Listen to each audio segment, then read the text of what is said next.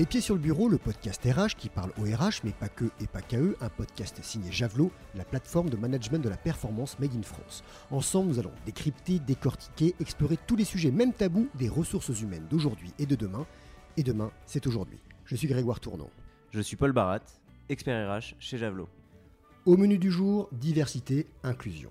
Verna Myers, consultante américaine, a dit La diversité, c'est d'être invité à la fête et l'inclusion, c'est d'être invité à danser lors de cette fête. Ce qui sous-entendrait que l'on attend que quelqu'un nous sollicite pour danser. Notre invitée, Marine Paliès, directrice diversité inclusion d'Alliance Global Investors, donne une définition légèrement différente.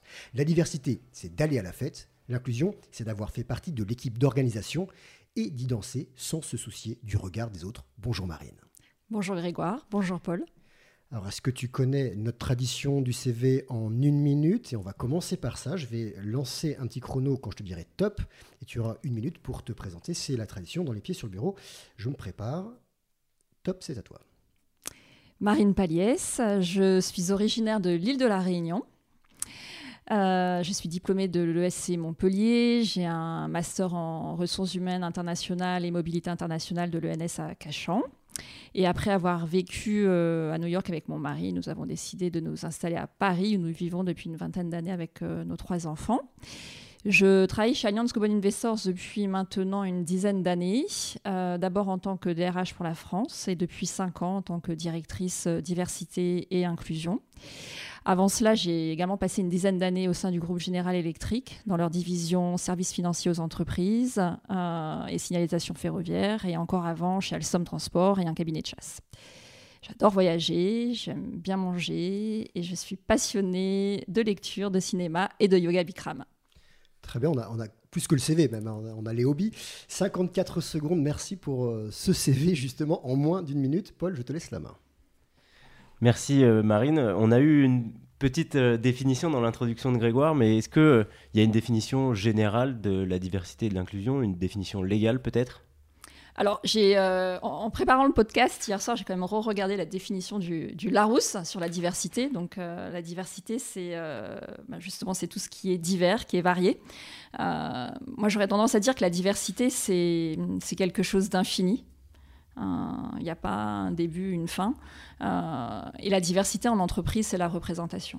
Donc, euh, c'est de pouvoir voir euh, des gens bah, divers et variés, que ce soit sous l'angle du genre, sous l'angle de l'orientation sexuelle, des origines, d'un éventuel handicap ou pas. Ce sont les thématiques les plus, les plus communes quand on travaille sur, sur des sujets de diversité en, en entreprise. voilà. Mais, mais, mais, la diversité, c'est aussi la diversité cognitive, c'est la diversité de nos expériences. C'est pour ça que j'aime à dire que la diversité est infinie, parce que c'est tout ce qu'on est, aussi bien de visible, mais à l'intérieur de nous-mêmes également. Et tu as une définition que tu donnes souvent euh, pour, pour expliquer simplement ton métier ou, euh, ou, les sujets sur lesquels tu travailles Alors je dis souvent que mon métier, c'est de, de faire en sorte que les gens euh, puissent être eux-mêmes en entreprise et valorisés pour ce qu'ils ou elles sont euh, Kurt Cobain disait euh, Come as you are. Le slogan a été repris par McDo. Euh, voilà, chez Alliance Global Investors, c'est Succeeding as yourself. En préparant le podcast, il nous a dit Je ne suis pas différent de toi, je suis différent comme toi. C'est ça? Oui, c'est ça. C'est qu'on est tous différents les uns des autres. Et, et la diversité et l'inclusion, elle a elle va vraiment apporter à l'entreprise, euh, je dirais, euh, euh, ben, toute, toute, sa beauté dans, dans, le sens où elle va apporter de la compétence, de l'innovation, de l'engagement, de la créativité, quand toutes ces singularités seront vraiment identifiées et valorisées. Donc valoriser les différences pour en tirer le meilleur. Exactement. Tu nous as dit dans ton CV en, moins d'une minute, en 54 secondes exactement, euh, que tu avais été DRH avant de créer ce poste-là. Qu'est-ce qui t'a amené à créer ce poste justement spécifique? Alors quand j'étais DRH, euh, j'ai eu la chance de déjà beaucoup travailler sur, euh, auprès des managers sur, sur des thématiques de diversité et d'inclusion sans même que les mots diversité et inclusion soient, soient utilisés, puisque euh, bon, voilà, les services financiers euh, restent une industrie quand même euh, majoritairement masculine. donc, quand on recrutait, on avait à cœur de s'assurer voilà, d'un certain équilibre entre la représentativité homme-femme et puis, euh, et puis de, cette égalité de, genre, on a commencé à travailler sur euh, euh, l'inclusion des personnes en situation de handicap, l'inclusion des personnes s'identifiant LGBT. Et puis j'ai fini au bout de quelques temps par, à force de travailler sur des initiatives d'abord locales, puis régionales, puis globales, avoir un peu de job en un. Et c'est là que m'est venue l'idée finalement de, proposer à notre, euh, à notre patron à l'époque, euh, notre CEO, euh, ne serait-il pas temps finalement de, créer une vraie fonction diversité-inclusion qui permettrait ben, de structurer l'approche et d'en avoir une gestion beaucoup plus intentionnelle. comment est-ce qu'il l'a pris? Comment est-ce qu'il l'a accepté? Il l'a accepté en se rendant compte que de toute façon, c'était une, une évolution de, de, de, la société. Euh, dans le sens où euh, nous, on se positionne comme un, acteur euh, de la finance responsable, que les critères ESG, environnementaux, sociétaux et gouvernaux prennent de plus en plus d'importance. Et finalement, l'inclusion et la diversité, c'est ni plus ni moins que le pendant humain du développement durable environnemental. Euh, donc là, je schématise, hein, il a fallu faire des business cases et apporter quand même un peu de data, mais, euh, il a rapidement été convaincu que finalement ce job était nécessaire pour, euh, pour aussi peut-être remettre l'entreprise sur, sur, des, sur de bons rails en matière de, de leadership plus inclusif. Et, je lui ai vendu aussi en, lui expliquant que le principal facteur de, de succès, enfin l'indicateur de succès serait que mon job selon moi, n'existerait plus dans 5 ans. J'ai peut-être été un peu optimiste sur le, sur le timeline, mais... Euh, mais il existe et ça avance. Il existe et ça avance. Est-ce qu'il faut être RH pour s'intéresser à ce sujet, à ces sujets? Non. Il, n'y a pas que les RH et le sujet n'est pas un sujet RH. C'est pas qu'un sujet RH parce que euh, la diversité et l'inclusion, enfin, c'est simplement en fait les, les résultants d'un bon management, d'un bon leadership. Euh, on ne se réveille pas le matin en se disant tiens, est-ce que je vais faire mon job de façon intègre ou pas? En tout cas, j'espère. On le fait de façon intègre parce que c'est la façon de le faire.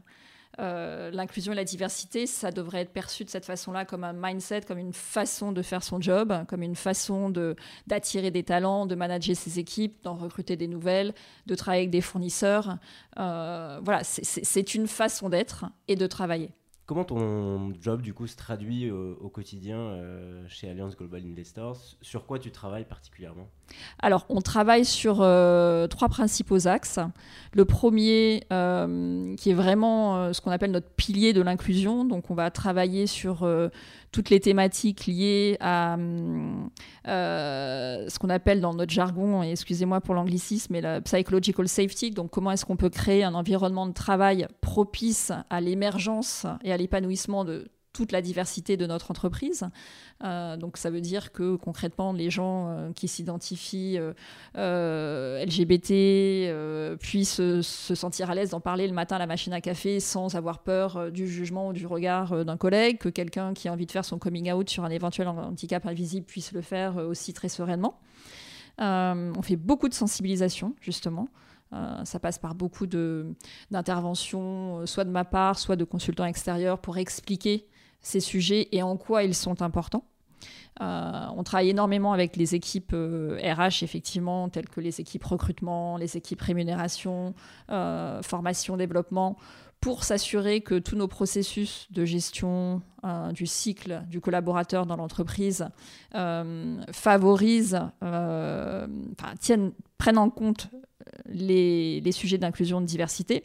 Donc typiquement sur le recrutement, ça peut être est-ce qu'on travaille avec les bons cabinets?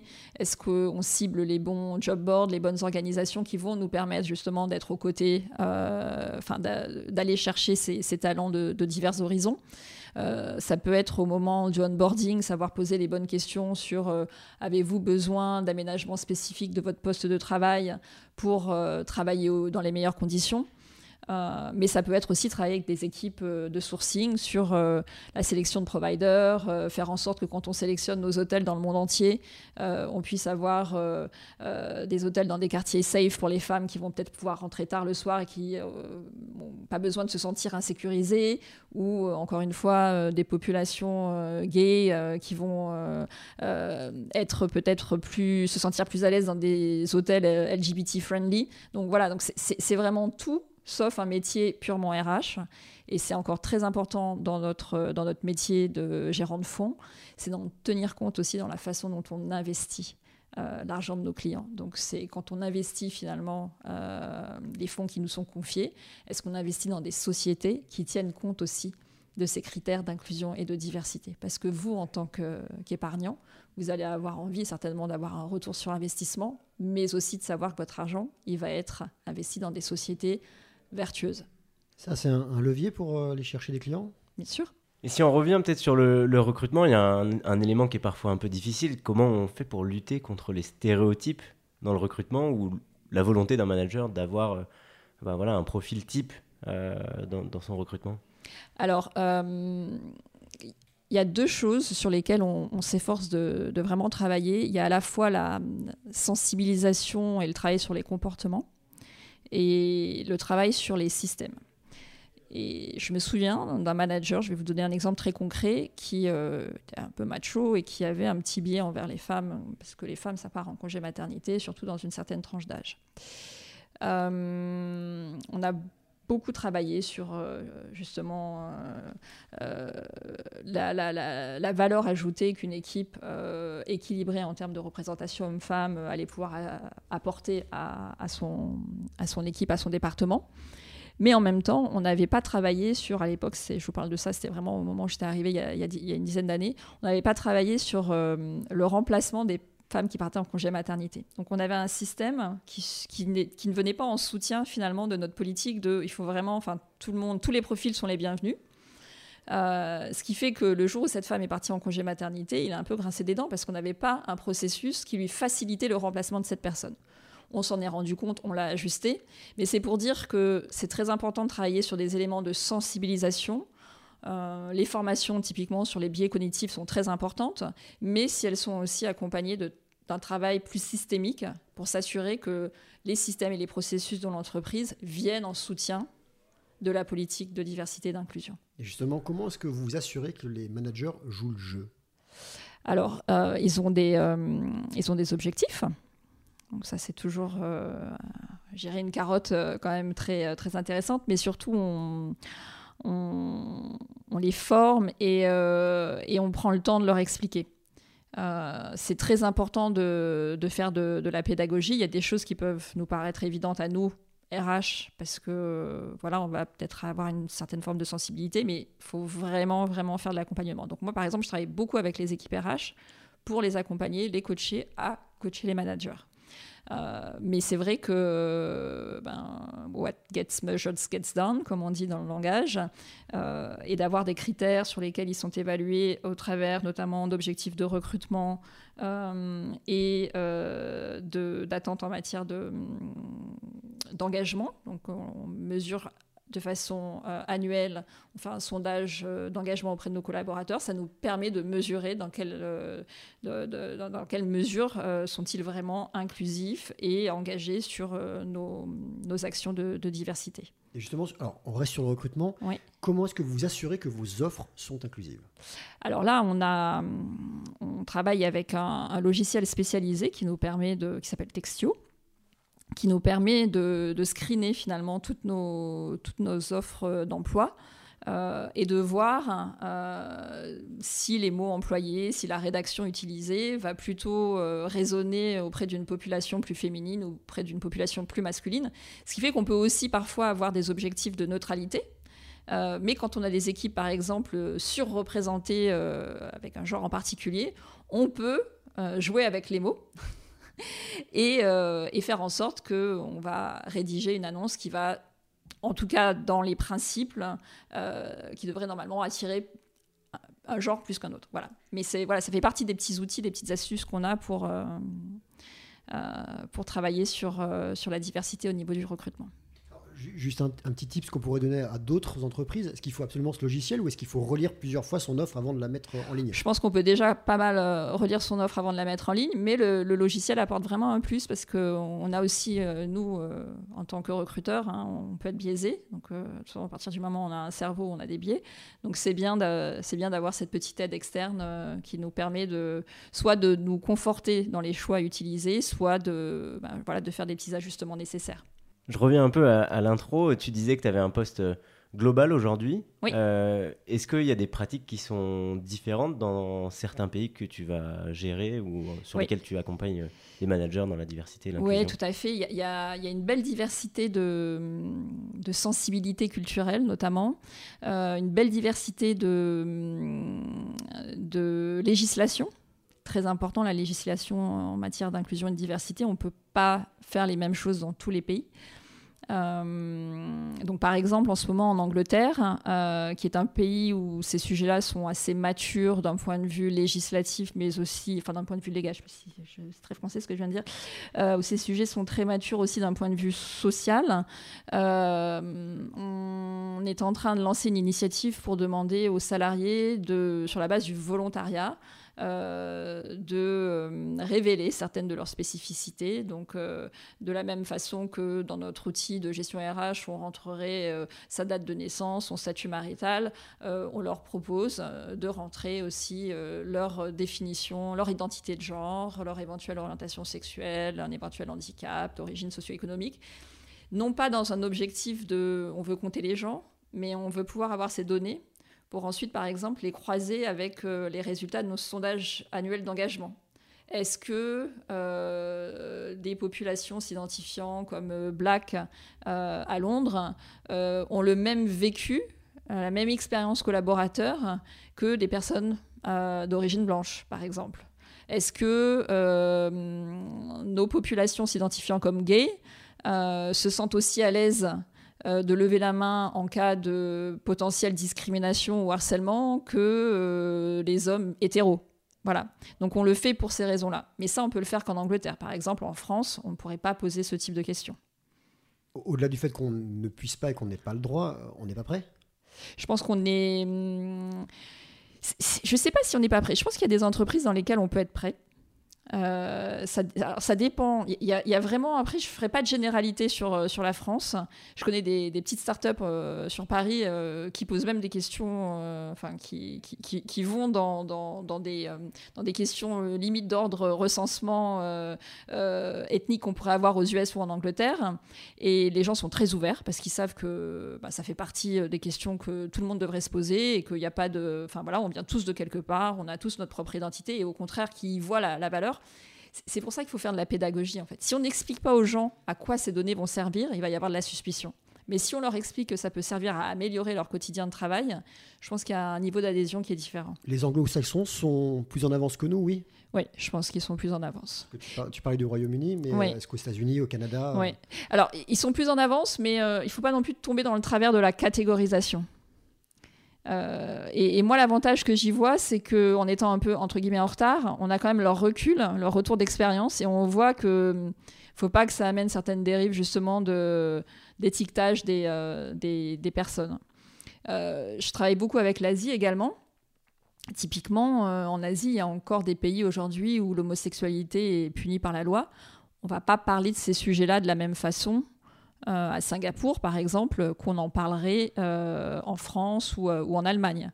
En revanche, on envoie le message à nos collègues qui sont là-bas et qui s'identifient comme, enfin, qui sont homosexuels, en disant qu'on est là et que s'ils ont besoin de soutien, il a pas de, enfin, ils peuvent aussi compter sur leur entreprise. Donc c'est pas parce qu'il y a des contextes qui sont plus sensibles et plus difficiles que pour autant on cesse d'agir. Au contraire, je pense qu'en tant qu'acteur privé, on a aussi notre rôle à jouer dans l'évolution de, de la société. Est-ce que tu as des conseils pour des entreprises qui souhaitent mettre en place des politiques plus inclusives ou plus de diversité mm-hmm. Par quoi ils peuvent commencer?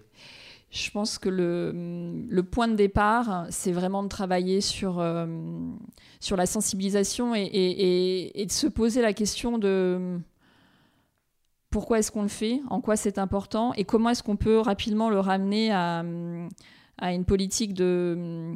En, quoi ça va se retranscrire dans ma façon dont je vais, je vais accompagner mes collaborateurs sur, le, sur leur leadership Parce qu'encore une fois, c'est vraiment une question de leadership. Euh, donc c'est vraiment à ramener. Euh, il y a une vraie réflexion de fond à mener sur, euh, sur les valeurs de l'entreprise et pourquoi ces sujets-là, justement, sont des incontournables et pas des sujets sur lesquels on peut travailler quand on a du temps ou un minimum d'intérêt? Vraiment, c'est la première question à, à se poser.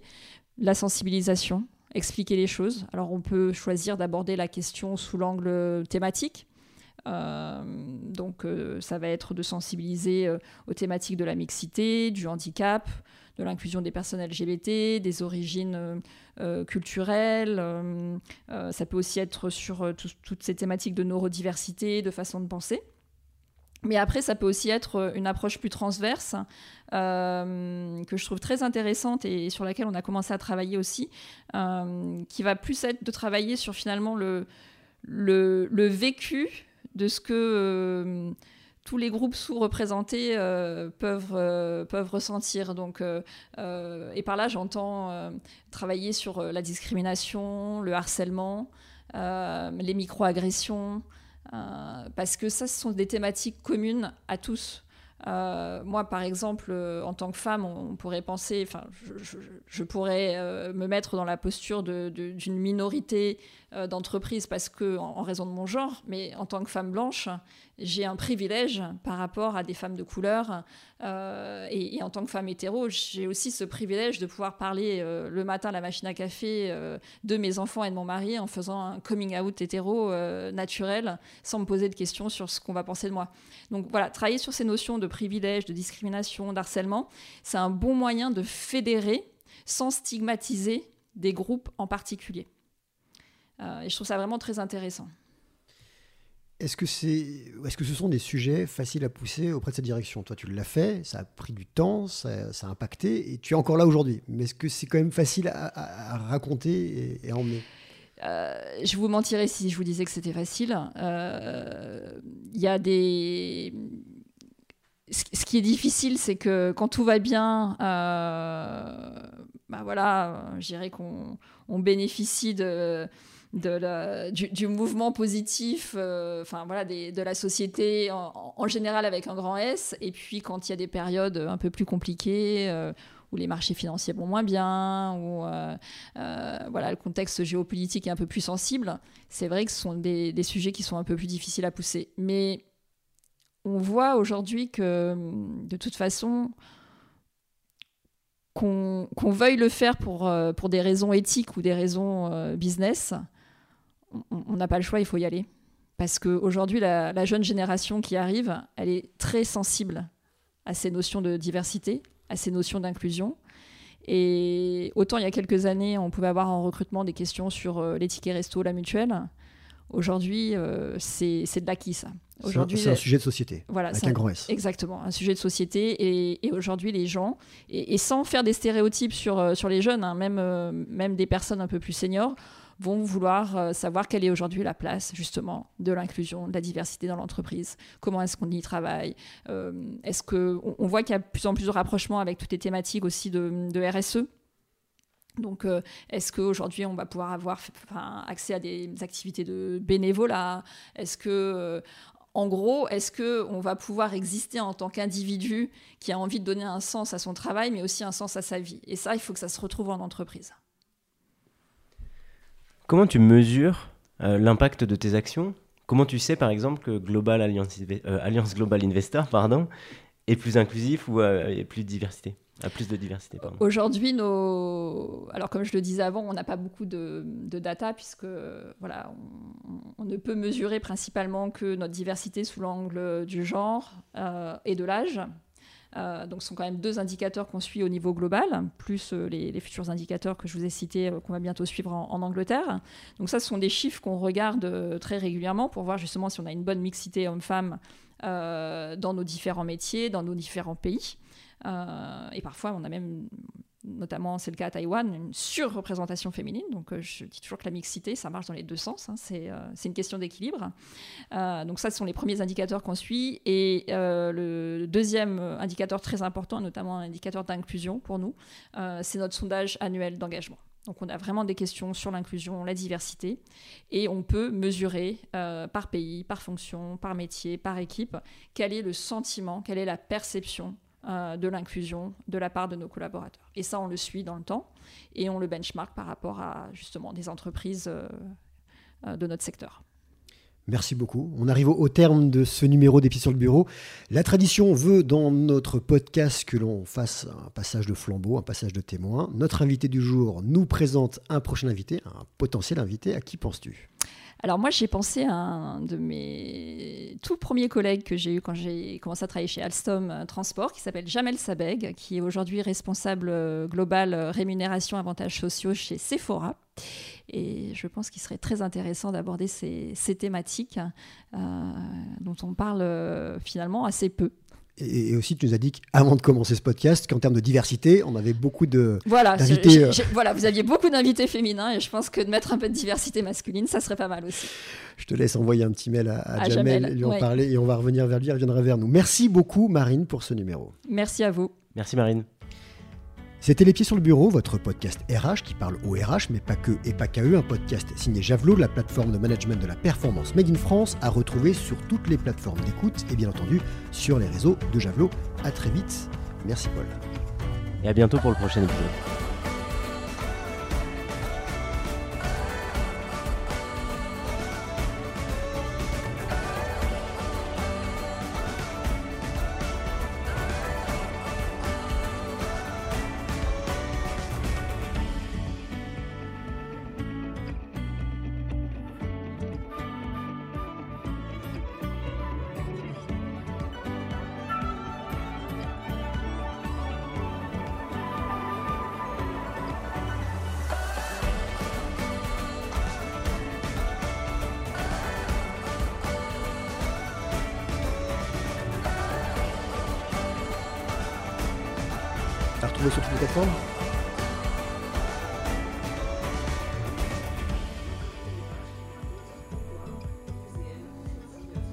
Excellent. On écoutera et on fera écouter. Alors, on a une tradition dans Les Pieds sur le Bureau, c'est de passer le témoin.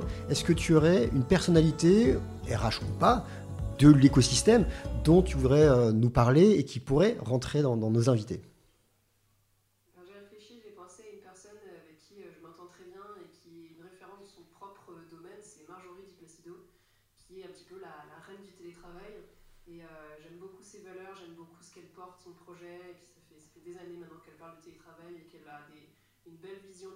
Donc euh, ce sera intéressant de discuter avec elle. Bon, bah, je te laisse lui envoyer un petit mail et, faire l'introduction. En tout cas, merci beaucoup, Marie, pour euh, ce podcast Les Pieds sur le Bureau. Les collaborateurs, en tout cas les RH, sont-ils les collaborateurs comme les autres?